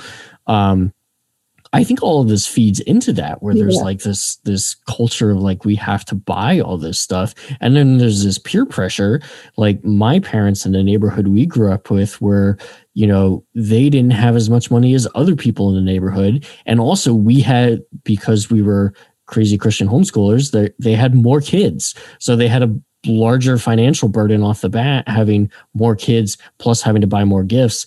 And then other kids in the neighborhood were like getting quote unquote nicer, way nicer Christmas presents. And they, I think they probably felt some pressure from that on their own growing up or when we were growing up. So, like, all that feeds into it. And you're right. Like, kids grow up thinking that, like, expensive gifts just like show up from Santa or come from who knows where. And nobody thinks that like an Xbox costs $500, but it just shows up because you said, I want the new Xbox. And, you know, what did the parent have to do to make that happen? Did they go into debt for it? Or did they give up something else in their life for it? Yeah. I had to kill someone to get the new Xbox. Well, yeah, at this point, you probably would have to. suck a few dicks. not your dad's. yeah, like, I'm like, I mean, that would be the worst thing if I cared about the Xbox.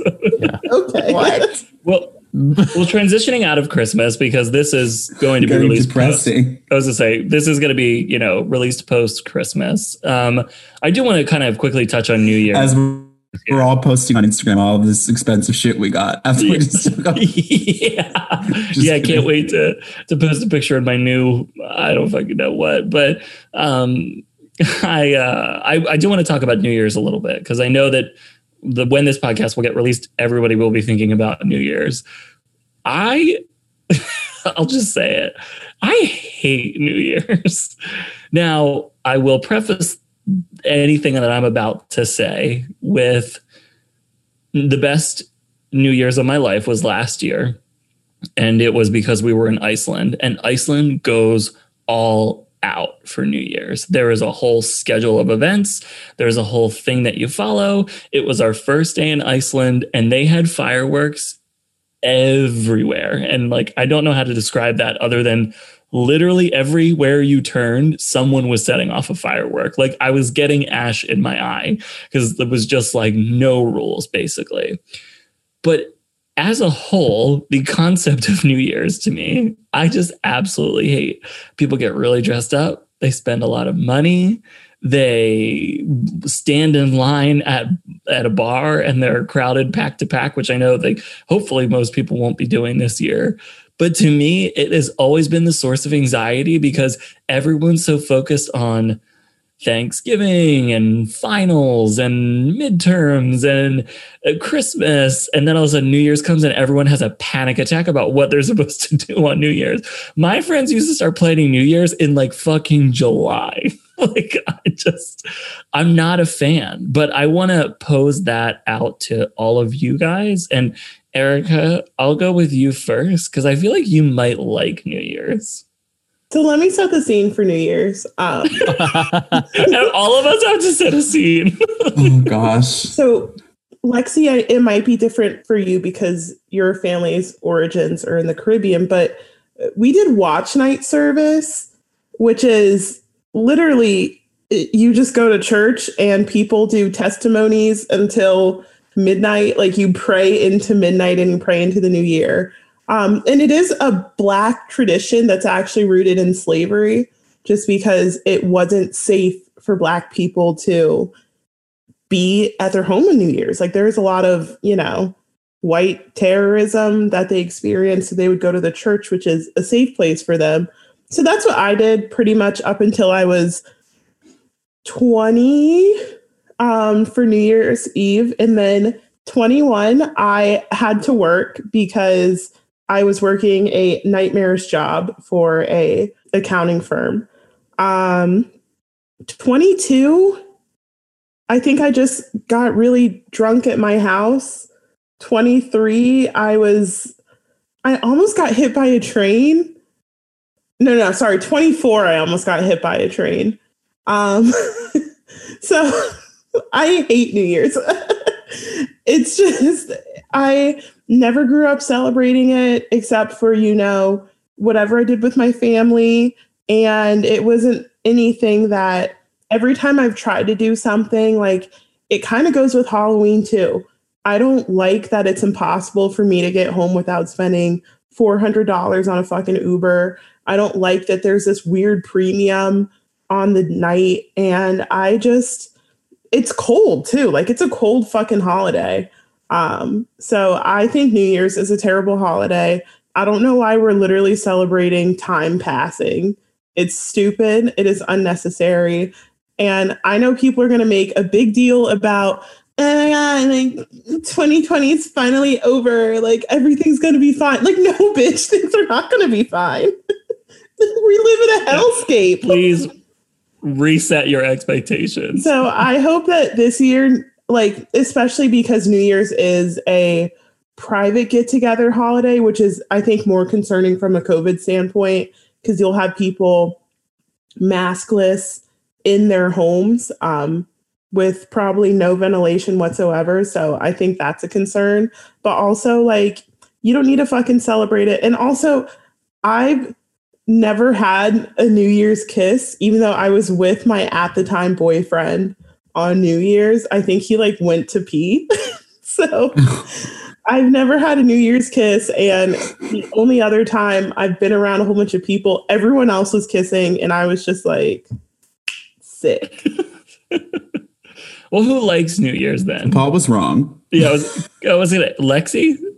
Not really. I mean, so setting the scene, right? So it's Christmas and then New Year's and then on the fourth is my birthday. So like Ooh, whole Right, time, right, I'm right. just celebrating and I You're guess, like, right from Christmas to my birthday.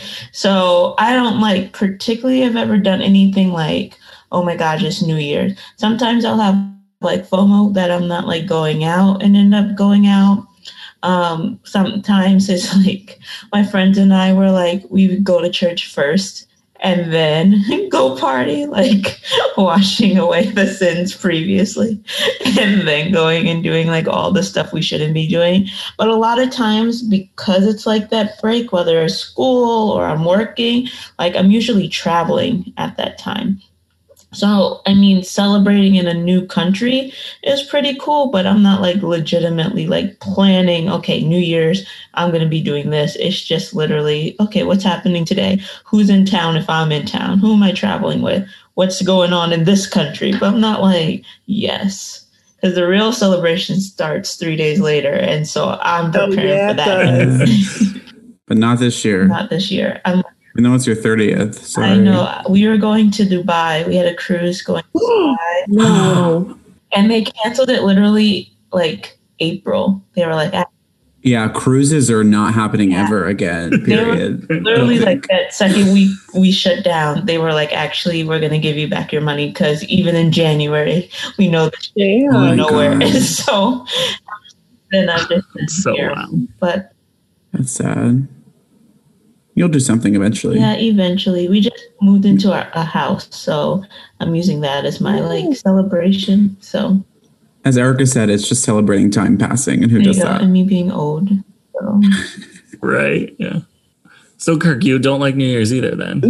I I don't really care. I don't think I don't know. If, I don't I, I don't know if I don't like it. I don't care about it. I mean, I, I don't I don't I've never done like um every New Year's since I've been like a teenager, I kind of done the same thing for the most part with the same group of people. And it's never been like going out to like a bar or going to like a crazy um super dressed up situation. It's always been like this group, my kind of my group of high school friends.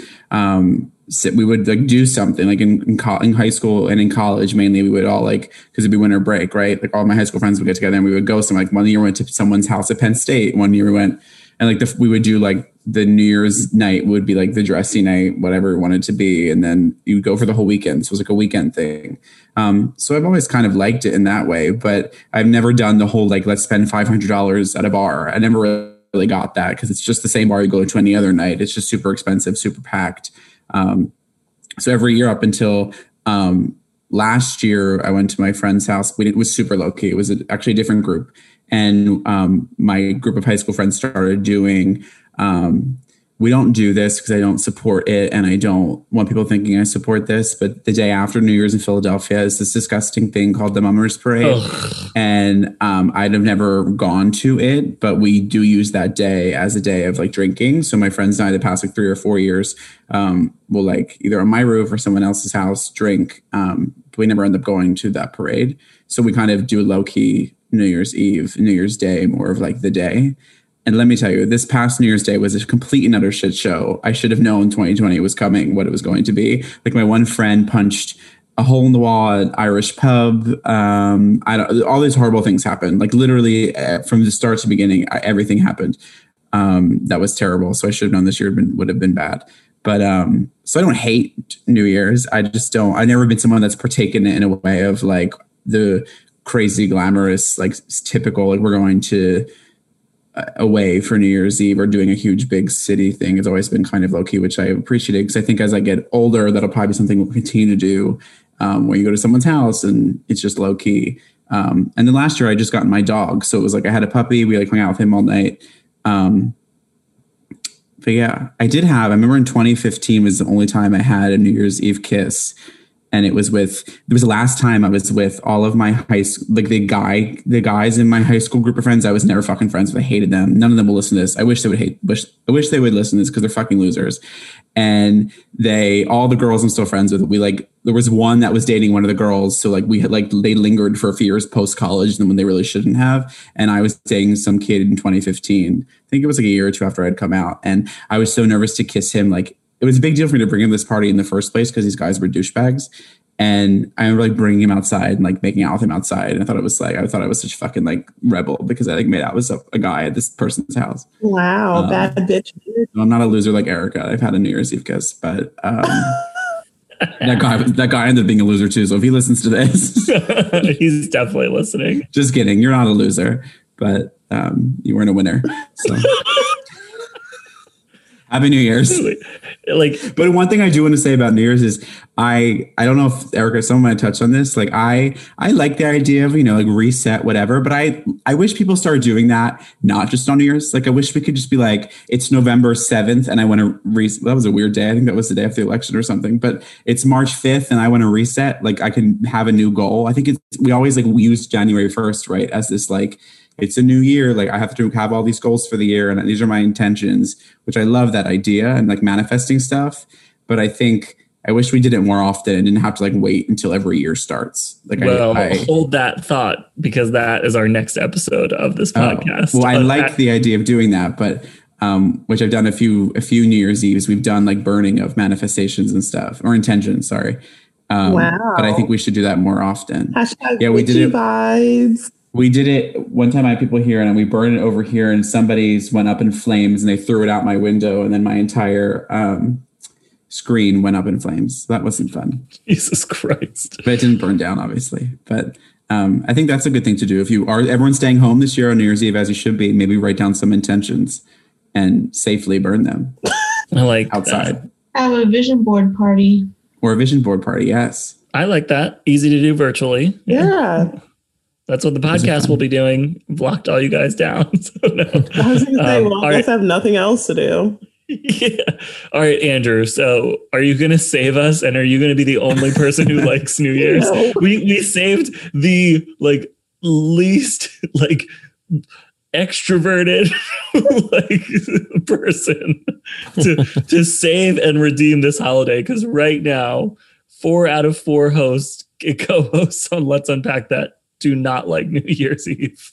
I it's the one time a year I go to the club. I'm kidding. it isn't. I'm totally kidding. I was gonna say, I no, actually stop. I I never I've, I've literally never put this much thought into New Year's before. I've never really known it was a thing that people liked or didn't like, but I've never done like the big like go out to a bar and spend a, a lot of money or go to like Times Square or anything like that. Like that has held no interest for me. Um what we usually do is get together with all of our friends and it's more of a low key thing like where we go to somebody's house and we all hang out and then usually we all end up just staying at that person's house and then in the morning we'll like go to a diner and get breakfast together um a, a few times we've all gone out to eat and that's actually nice because you get a reservation somewhere and most restaurants are pretty empty and you kind of have the place to yourself and no one really bothers you and you can all just kind of hang out for three hours and nobody cares and then you go back to somebody's place and you hang out. So in that regard yeah i've kind of always liked new year's um but also i i agree with erica i think it's kind of silly that people like mark this as like this passing of time kind of thing like you know like i've always kind of felt like birthdays are kind of funny that way too. It's like you know every year or every day we're one step closer to death already so like you know what's another day? That's the it is it's that's my spirit. Oh my god. But it's the same thing with New Year's. It's like it's kind of an arbitrary time, and I get it. Like we all we all kind of use it as a time to get off of work, and that's cool, and we can do things. And it kind of is- it's so close to Christmas, and you can kind of make a like a week out of it. No, if you have the time to take off, and that's nice.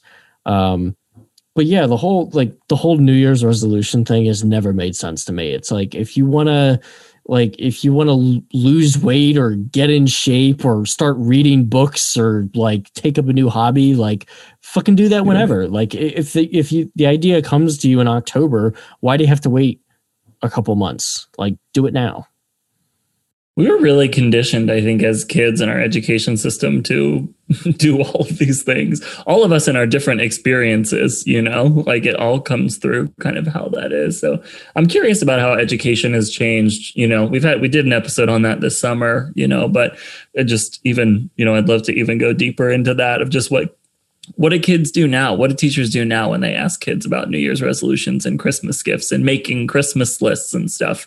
I mean, you know, Kirk and I went to private school, so that was like a totally different experience, you know, than going to public schools. Your school's 99% white. It just, I'm just so curious about it. But, um, well, let's take a quick break and then we come back. We'll round out with our action steps.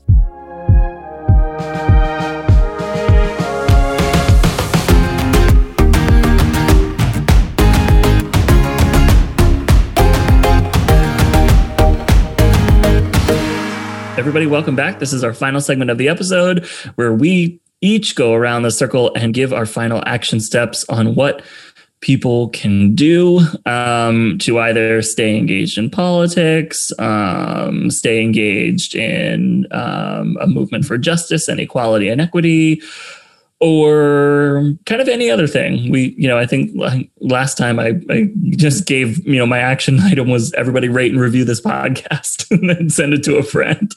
Um, but you know, this is kind of just our our way of holding each other accountable to the things that that we want to do and want to accomplish, the people that we want to be. So. Um, I can start um, with with kind of my action step. Um, we're going to have a couple um, more episodes before the um, Georgia special election, uh, the runoff elections. I was very much uh, planning on going to Georgia. I know Lexi and I were actually going to go together, um, you know, and we're going to run and recruit people on the ground and you know support the grassroots organizations but obviously that hasn't manifested itself just because of covid. Um, luckily it sounds like there are a lot of volunteers there but um, you know when this comes out and you're thinking about what can you do you're basically going to have like five to six days, depending on when you listen to this, to get involved in Georgia. And I don't think that your donations will mean anything um, with one week left. I think that um, what you could do if you are looking to kind of donate and do something a little bit easier is, you know, go to my Instagram, look at some of the grassroots organizations, make a donation to one of them because they canvass all year. They recruit people all year. They do not just work during the election time. So we need to make kind of voter engagement a thing constantly. But um, if you are feeling incredibly anxious, you must channel that anxiety into action. Like sign up for a phone bank, sign up for a text bank. There's no more mailers that are going to be available. The, the opportunities are kind of dwindling down. You know, download Tinder and set your location to uh, I forget what the county Atlanta is. It's Cobb County. I can't remember what, what the heck county it is in in uh, Georgia, but not no, I can't remember. I can't remember either, but set your location to Atlanta or, you know, to some of the other bigger towns like Savannah and reach out to people, talk to people, get them to vote, you know, remind people to go to the polls. It, it'll be annoying for them, but if it gets more votes, then I think it's the right thing to do. So my action item is everything Georgia right now because so much depends on Georgia. All of the things we bitched about in the first part of this podcast hopefully could get a little bit easier um, if we win Georgia. So that's my action step. Um, and I will go to Erica. I like how you're low key, like go on Tinder, throw that ass in a circle for democracy. I already did it on Grindr, but I got banned. So that's not why you got banned.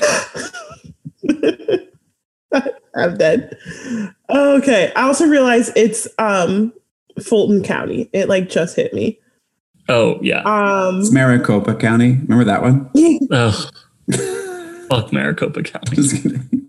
Anyway, um my action item for this year is to I think even though I say like, you know, oh, it's just New Year's, like it's not a time where you need to start setting a specific expectation and it's a hard stop or go point. But if, um, you know, 2021 is also going to be a new administration um, politically. So I think now is a really good time to kind of figure out a game plan for yourself. Um, that being said, Paul is really great at providing those resources, but if there's something that you want to get involved in, now is the time um, to, you know, everything's kind of slowed down at work for some people. So now is the time to figure out what you care about, see what organizations are really involved in the cause, and figure out how you can um, you know, write your local officials and kind of make your voice heard surrounding that topic, especially because things are going to look very different in 2021, which is truly the only change that we have to look forward to as much as or that I'm aware of right now. So um, definitely start getting your action plan together and I guess kind of prepare yourself for a new administration. Andrew, you're up. If you're a procrastinator like me, I think you should have the COVID conversation with your family if you haven't already. Um, I had my conversation just two days ago and told my mom that we're just going to be doing a drive-by thing. We're not going to go into the house because, you know, we want to see as many people as we can, but we want to do it in a smart way. So we're just going to drive up and like wave to each other in the front yard and we'll throw some gift cards at each other. Um, and that's what we'll do Christmas morning. Um, but you know, uh, she she very much wanted us to come over for dinner, um, and I said no, we're not going to do that um, because we want to see family and we want to see friends, so we want to, you know, see as many people as we possibly can.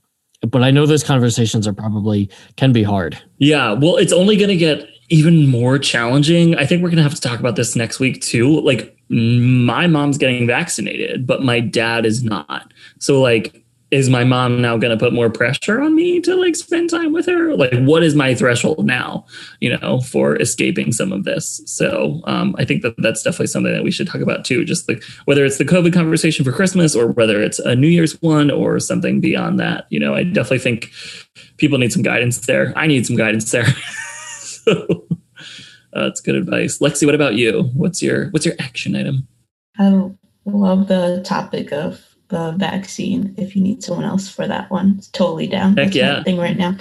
But um my thing is for now, switching from politics is um wear a mask and also if you're reconnecting with your ex, which you probably shouldn't on this break, um, wear a condom because our no seriously so i work sex ed and i do std testing and all that stuff we have had like one tenth of the people getting tested right now. And it's usually because they have like symptoms. Like before, people would just come, like, I have my regulars that come and they just tell me, like, a wild weekend, let me get tested. I'm like, all right, sit down. Nice to see you again, right? We're not getting that anymore, right? And so we know the numbers of STDs are going up. People just aren't testing for them. You know, they're not coming in. So, like this morning, we do, I did a video with one of my um, outreach coordinators, and he was like, usually at this time, we're doing like 200 a week.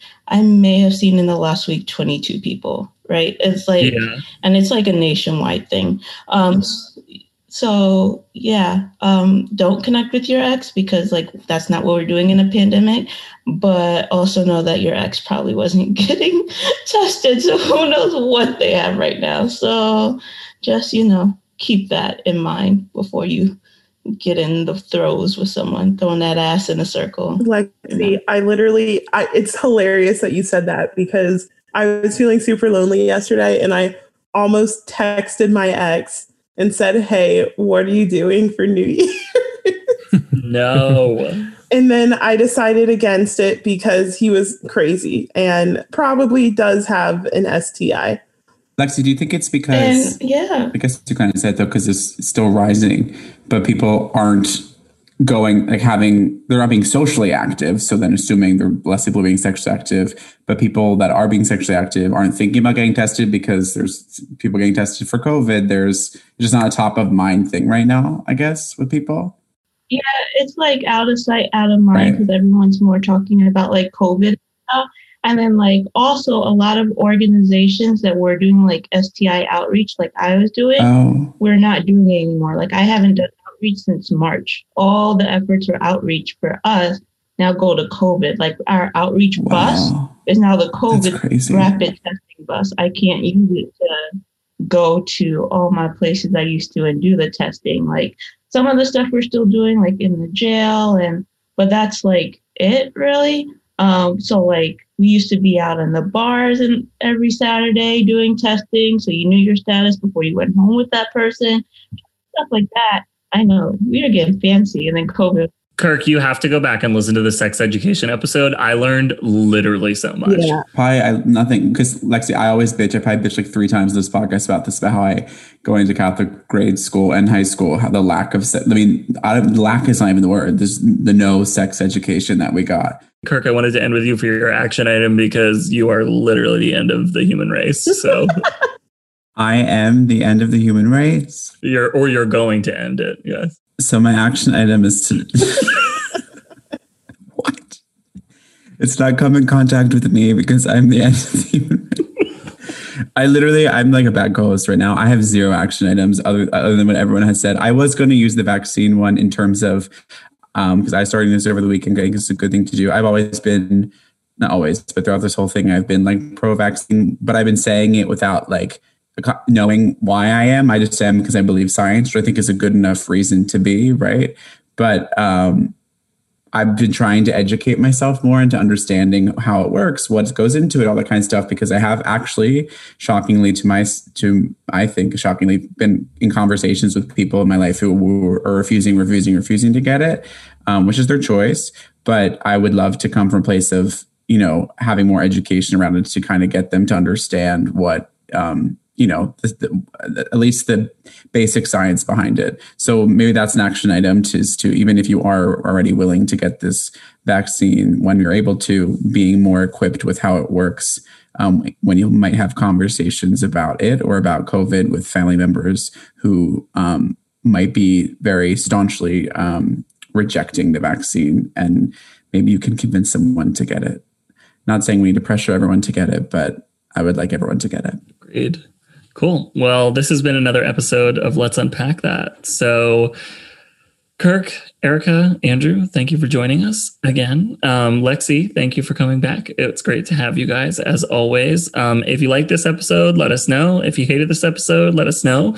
Thank you, everybody, for listening. I hope that you have a safe and happy new year. And if you're doing any holiday celebrations, please keep it outside. Please keep, please wear a mask or just stay the fuck home because we really don't need anybody else ending up in the hospital. So um, please stay safe, stay okay, stay mindful of every, everything and everybody else around you. This has been another episode of Let's Unpack That.